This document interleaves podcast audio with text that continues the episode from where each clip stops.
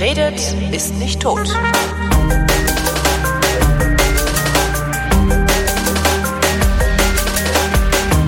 Lutz Geißler ist Autor einiger reichlicher Bücher übers Brotbacken und betreibt das Plötzblog, in dem geht es um Brotbacken.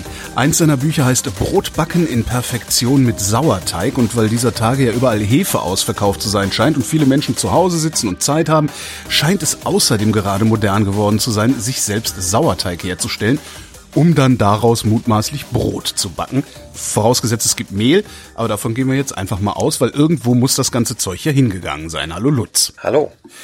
Hast du genug Mehl zu Hause? Ich habe gerade Lieferung bekommen. Ich habe jetzt äh, gefühlt irgendwie 150 Kilo Mehl zu Hause, ja. Was genau ist eigentlich Sauerteig? Sauerteig ist ein Gemisch aus Mehl und Wasser. Und dann kommen noch zwei wichtige Tierchen dazu. Das sind eigentlich keine Tierchen, sondern Mikroorganismen.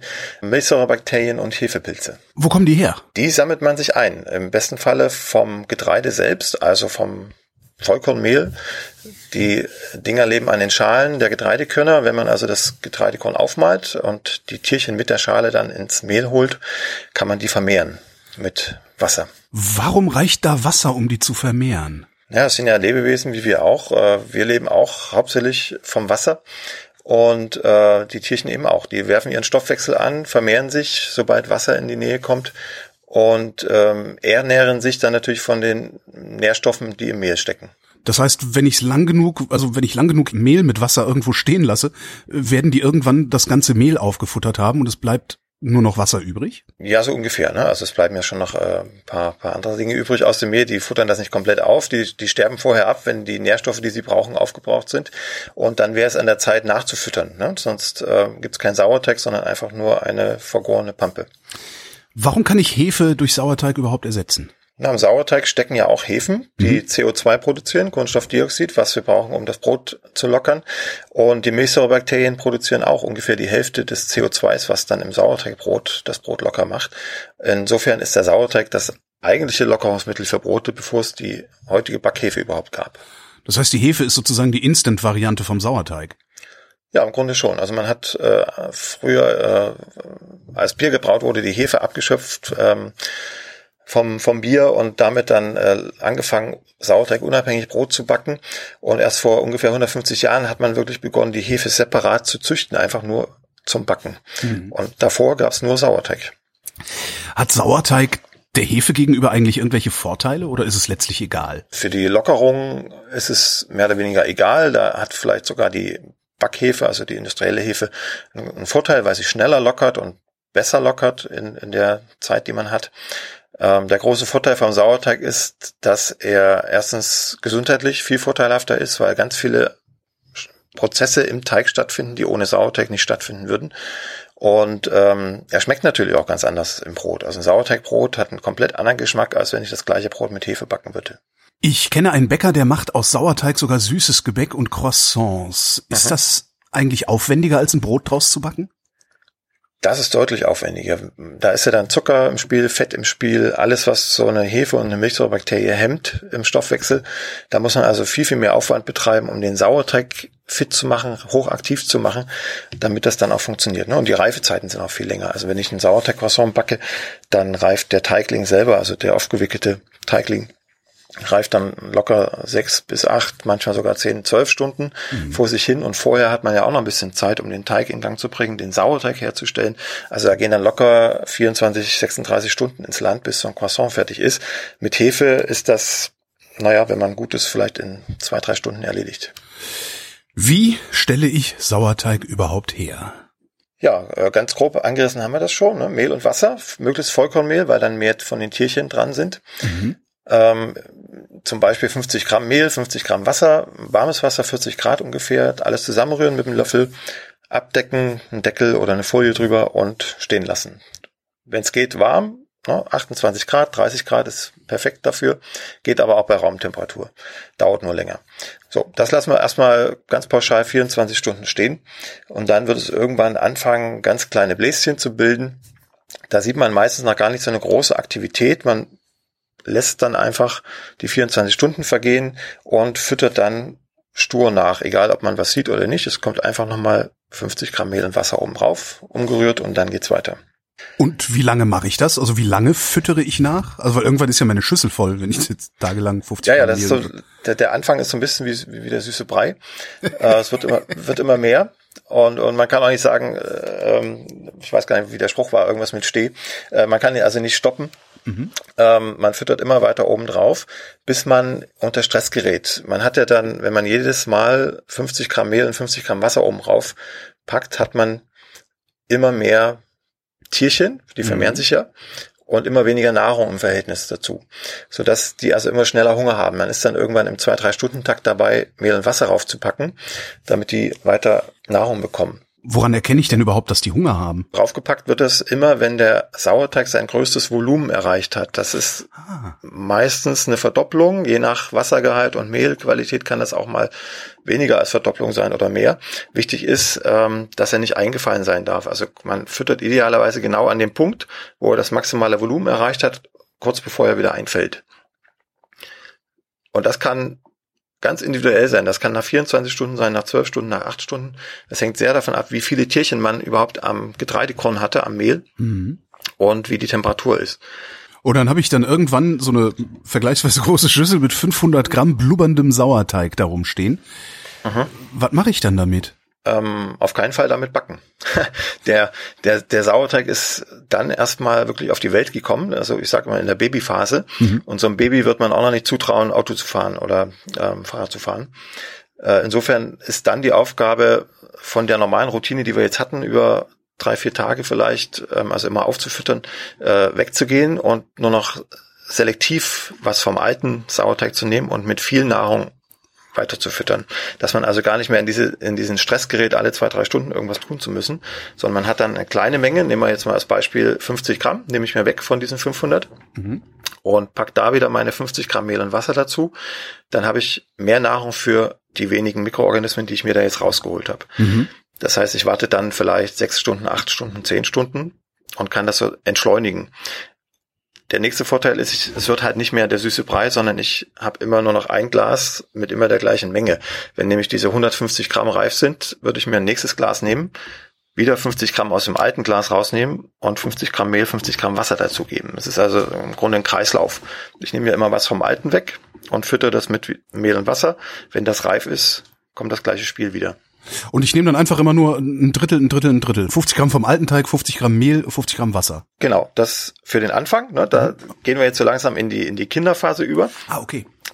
Ähm, wenn das erledigt ist, also es sind dann vielleicht zwei, drei Fütterungen ne, oder Auffrischungen, mhm. sagt man dann dazu im Fachjargon, ähm, dann kann man weniger nehmen. Also ich nehme dann Jetzt zum Beispiel für, zum normalen Auffrischen, der Sauerteig ist also in den Kinderschuhen, nehme ich meistens nur noch 10 Gramm oder 5 Gramm und mische das mit den 50 Gramm Mehl und Wasser. Also man kann, je älter er wird, umso weniger Anstellgut nennt man das dann oder Starter, also von der alten Kultur aus dem alten Glas wegnehmen, damit man auch nicht äh, nachts aufstehen muss und so Geschichten. Ne? Das muss ja auch irgendwie praktikabel bleiben.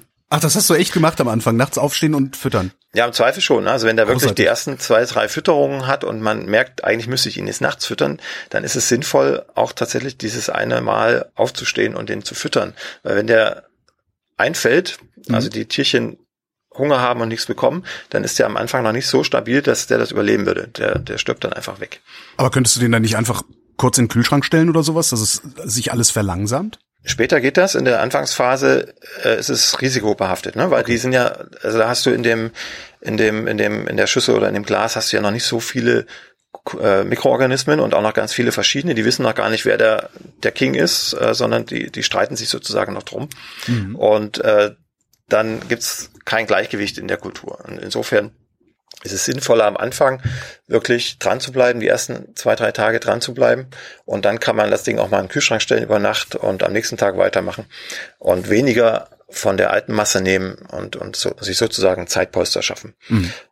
Wenn, wenn man wirklich dran bleibt, dann ist es in einer guten Woche erledigt. Also am besten den Urlaub nehmen oder Corona-Zeiten sind perfekt dafür. Mit Homeoffice geht das super. Ähm, einfach dranbleiben und nach gut einer Woche äh, ist der einfach da vielleicht im jugendlichen Stadium noch nicht perfekt, aber zumindest kann man damit schon mal backen. An welchem Punkt ist es denn, dass ich den in einem kleinen Glas in den Kühlschrank stelle? Das äh, ist eine gute Frage. Also wie gesagt, eine Woche würde ich ihn mehr oder weniger draußen lassen, mhm. im Warmen. Und äh, ein, ein gutes Zeichen ist immer, wenn er wirklich säuerlich riecht. Der wird Ja. am Anfang nach ganz seltsamen Dingen riechen, nach faulen Eiern, nach alten Schuh, äh, alte Socke, irgendwas, äh, was man überhaupt nicht mag. Sobald da die Säure reinkommt, äh, werden die Mikroorganismen, die diese komischen Gerüche produzieren, unterdrückt. Mhm. Und das ist das Ziel. Vorher sollte man die Reste, die man hat, auch nicht irgendwie anderweitig verarbeiten, verkochen oder verbacken, weil dann Tierchen drin sein können, die einem nicht wohlgesonnen sind. Ähm, sobald da Säure drin ist und diese ganzen Fremd- und Fehlaromen weg sind, dann kann man auch ganz locker das Glas mal in den Kühlschrank stellen und äh, braucht keine Angst haben, dass da irgendwas schief geht. Meiner hat nach drei Tagen schon diesen Zustand gezeigt. Ist, äh, habe ich da einfach nur Glück gehabt oder äh, ist mein Geruchssinn nicht in Ordnung und ich sollte lieber Nein, alles, alles anfangen? gut. Das kann, wie gesagt, ganz unterschiedlich sein. Äh, Das kann zwei Tage dauern, drei Tage in der Woche. Es hängt extrem davon ab, was man sich da einsammelt über das Mehl. So, jetzt steht er im Kühlschrank, ist so ein Gläschen mit Sauerteig. Äh, da gehe ich jetzt irgendwie alle paar Tage, bei dir im Blog äh, habe ich gelesen, alle sieben Tage würdest du das machen. Das wollte ich jetzt auch so machen. Geh halt hin, äh, nehm davon 10 Gramm, hau da 50 Gramm neues Mehl drauf und 50 Gramm warm Wasser, stell den Tag lang raus, äh, neben die Heizung, weil es da schön warm ist und dann stelle ich ihn wieder in den Kühlschrank. Das funktioniert ganz gut. Ein Freund von mir meinte jetzt, äh, ja, du kannst ihn sogar umzüchten zu einem Weizensauerteig, weil wenn ich ehrlich bin, ich will Weizensauerteigbrote essen. Da habe ich mir gedacht, das mache ich wahrscheinlich genauso. Hab 10 Gramm davon genommen, äh, 50 Gramm Weizenmehl draufgeschmissen und 50 Gramm warm Wasser und den warm gestellt. Und gefühlt passiert da nix. Ja, das ist ganz normal. Also man kann ihn, Weil ich doof Ähm, bin, man- ne? nein, nein, nein, nein, das ist eine Frage der Geduld tatsächlich. Ach. Ähm, wir haben jetzt, nehmen wir mal an, einen Roggensauerteig hergestellt, ne, über diese eine Woche genau. oder anderthalb. Stimmt, mein, mein eigentlicher Sauerteig ist Roggensauer, genau. Genau, mit Roggen funktioniert es auch am besten am Anfang. Also wer einen Sauerteig starten möchte, der sollte unbedingt Roggenvollkornmehl nehmen und nichts anderes. Das ist am sichersten. Aber dann kann man tatsächlich den Sauerteig umzüchten in jeden anderen. Also alles, was irgendwie Stärke enthält, also Energie, ähm, kann man verwenden. Auch Kartoffeln oder Kartoffelmehl, Reismehl, was auch immer. Und in deinem Fall jetzt Weizenmehl. Ähm, der Anfang war schon korrekt. Also du nimmst deine 50 Gramm Weizenmehl, äh, 50 Gramm Wasser. Das muss dann auch kein Vollkornmehl mehr sein, weil die Tierchen haben wir ja schon Mhm. und äh, eben ein Teelöffelchen oder 10 Gramm vom alten Roggensauerteig. Ja. Das mischst du und dann haben die Tierchen erstmal arg damit zu kämpfen, äh, dass die, eine sehr ungewohnte Nahrung da ist. Die sind ja Roggenmehl gewöhnt. Der, Das hat eine ganz andere stoffliche Zusammensetzung. Ähm, es gibt auch weniger Wasser im, im Roggensauerteig, weil Roggen viel mehr Wasser bindet. Die kommen also nicht so gut ans Wasser ran wie im Weizen Ah, im Weizenteig. Ähm, und all das führt dazu, dass die ihren Stoffwechsel erstmal umbauen müssen. Und das dauert. das heißt, ich lasse das, das Glas, das Glas mit meinen ungefähr 110 Gramm äh, äh, Umzüchtungsansatz lasse ich nicht nur 24, sondern vielleicht 48 Stunden an der Heizung stehen. Genau, du lässt es einfach so lange stehen, bis du irgendwas siehst, bis Bläschen da sind. Ähm, das wird am Anfang nicht so aktiv sein. Also wirst da keine Verdopplung oder irgendwas sehen. Genau. Zumal, zumal äh, Weizen, wie gesagt, weniger Wasser bindet und der Sauerteig auch viel flüssiger ist als ein Roggen. Sauerteig mit der gleichen Wassermenge.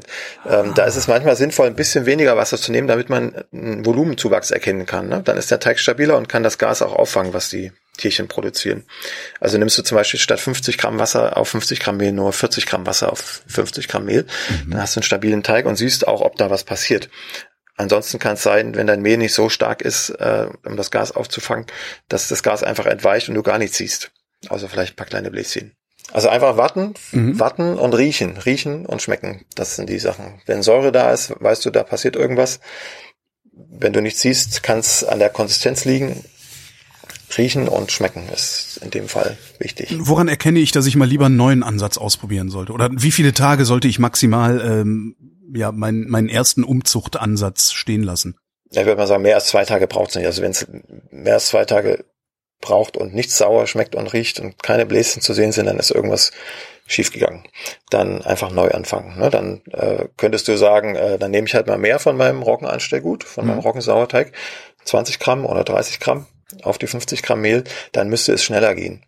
Es kann auch sein, dass die Heizung einfach zu warm war. Ne? Wenn das äh, weit über, über 40 Grad geht, wenn es zu dicht an der Heizung stand, dann kann das auch sein, dass du die Hefen einfach ausgeschaltet hast Ah, in ihrer Funktion. Äh, Das kann ich aus der Ferne natürlich nicht beurteilen. Ne? Das ist auch noch ein Faktor. So, jetzt habe ich mein Anstellgut fertig. Das steht jetzt seit äh, drei Wochen im Kühlschrank. Ich habe es immer mal wieder nachgefüttert. Darf ich da jetzt schon was draus backen oder sollte ich das immer noch nicht machen? Äh, du kannst daraus was backen. Ähm, es gibt ja äh, ganz simple Sauerteig-Brotrezepte für Roggenbrot oder für Weizen-Sauerteigbrot. Ähm, da ist tatsächlich ein Test, wo du nicht so viel erwarten solltest am Anfang nötig. Mhm. Äh, machst du alles nach Rezept und schaust, ob die Reifezeiten passen. Ne? Das Volumen vom Teig sollte sich dann meistens irgendwie spätestens im Gärkörbchen um die Hälfte oder bis zum Doppelten vergrößern.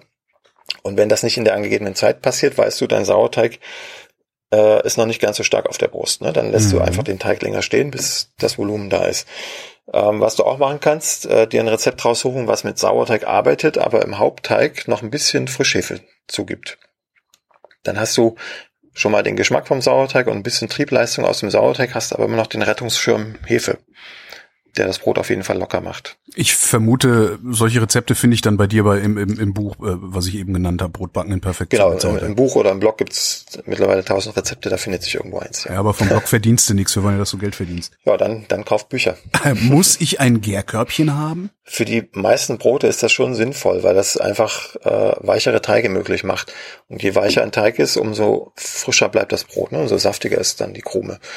Ähm, man kann natürlich die, die Teiglinge, wenn sie geformt sind, auch einfach so irgendwo hinlegen, aus Backpapier zum Beispiel, und stehen lassen, aber dann laufen die meisten Teige der Schwerkraft entgegen, also werden ein bisschen flacher. Mhm. Äh, alternativ kann man sich auch einfach eine rundliche Schüssel mit einem Tuch auslegen, gut bemehlen und da den Teigling reinlegen. Ne? Das ist der, der Start, äh, wenn man noch kein Gärköpfchen hat. Aber mit einem Tuch auslegen würdest du immer empfehlen? Ja, sonst bleibt das ganze Ding kleben. Eine glatte Schüssel kann man im Grunde nicht ausmehlen, das, das Mehl rutscht einfach runter.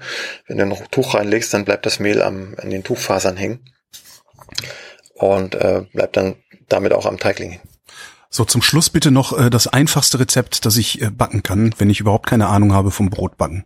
Selbstverständlich mit Sauerteig. Ja, Roggensauerteigbrot, Mehlwasser und Salz. Du setzt den Sauerteig an, hm. Mehlwasser und Anstellgut und bei mir auch meistens noch ein bisschen Salz. Und dann gibst du, wenn der reif ist, Mehl, Wasser und Salz dazu, lässt es eine halbe Stunde stehen, formst das Ganze, lässt es nochmal ungefähr 90 Minuten stehen und dann geht's in den Ofen. Also wenn man einen Sauerteig hat, dann ist ein Roggensauerteigbrot das einfachste Brot der Welt. Einen Sauerteig haben heißt aber nicht Anstellgut im Glas im Kühlschrank haben, ne? Doch, genau, das heißt es. Das heißt es. Wie viel nehme ich, nehme ich dann davon? Das hängt vom Rezept ab. Ähm, ich habe jetzt gerade keins äh, vor mir, aber nehmen wir an, du hast 500 Gramm Mehl im, hm? für den Sauerteig nach Rezept, dann brauchst du ungefähr 50 Gramm Anstellgut bis 100 Gramm, je nachdem welches Rezept das ist. Ne? Also ungefähr die Menge, die du sowieso im Glas hast. Ja, aber da habe ich ja kein Anstellgut mehr. Ja, du hast ja nach Adam Ries 110 Gramm. Stimmt. Wenn du 10 Gramm Anstellgut und 50 Gramm Mehl, 50 Gramm Wasser nimmst, dann bleiben 10 Gramm übrig. Und mit den 10 Gramm kannst du dann dein Anstellgut oder dein Sauerteig, nennst wie du willst, äh, weiter auffrischen, füttern. ist immer ein Kreislauf. Das Ganze hat viel auch mit unserem menschlichen Leben zu tun. Das führt aber zu weit jetzt.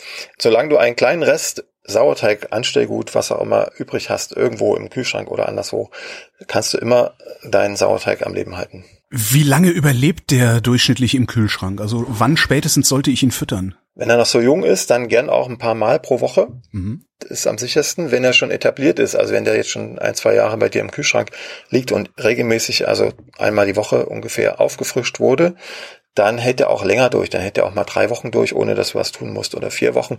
Ich hatte jetzt in meiner Kursbackstube einen im Kühlschrank liegen, den habe ich ähm, sechs Monate nicht aufgefrischt, weil ich einfach nicht vor Ort war. Und äh, auch den habe ich innerhalb einer Nacht wieder zum Leben zurückerweckt. Im Grunde schützt er sich ja selber, weil er sehr viel Säure hat. Das bildet sich dann obendrauf auch so eine Alkoholschicht im Laufe der Zeit. Das schützt ihn. Und wenn nichts Schlimmes dazwischen kommt, wie ein Schimmelpilz oder so, dann ist er auch wieder äh, zum Leben zu erwecken, auch nach so langer Zeit. Kann ich den eigentlich auch einfrieren? Einfrieren kannst du ihn, nur ob du ihn zurückholen kannst, das ist die Frage. Ah. Äh, das hängt auch sehr davon ab, wen du da eingefangen hast, ne? wer da deine dominante Kultur ist. Und wenn die halt frostresistent ist weitgehend, dann funktioniert das. In den meisten Fällen, ich würde jetzt mal sagen, so in, in 80, 90 Prozent der Fälle, ähm, ist er aber einfach tot hinterher. Dann kann man ihn noch verwenden, um den Teig zu säuern und Geschmack reinzubringen, aber er wird nicht mehr locker. Man sollte es einfach ausprobieren, sich nicht entmutigen lassen und wenn man den ganzen Aufwand scheut, und trotzdem Sauerteig haben will, dann ähm, gibt eine Plattform von Hobbybäckern für Hobbybäcker, die ihren Sauerteig verschenken. Ähm, sauerteigbörse.de ist das. Mhm. Und da kann man einfach schauen auf einer Deutschlandkarte, wer ist denn am nächsten zu meinem Wohnort und verabredet sich und tauscht dann Sauerteig aus. Lutz Geißler, vielen Dank. Bitteschön. Und falls ihr mehr über Sauerteig und Brotbacken und so weiter von Lutz erfahren wollt, guckt mal bei ihm auf dem Blog vorbei. Das heißt plötzblog.de mit OE geschrieben. Da findet ihr auch alle seine Bücher und ich glaube, er würde sich freuen, gerade dieser Tage, wenn ihr davon das eine oder andere kaufen würdet.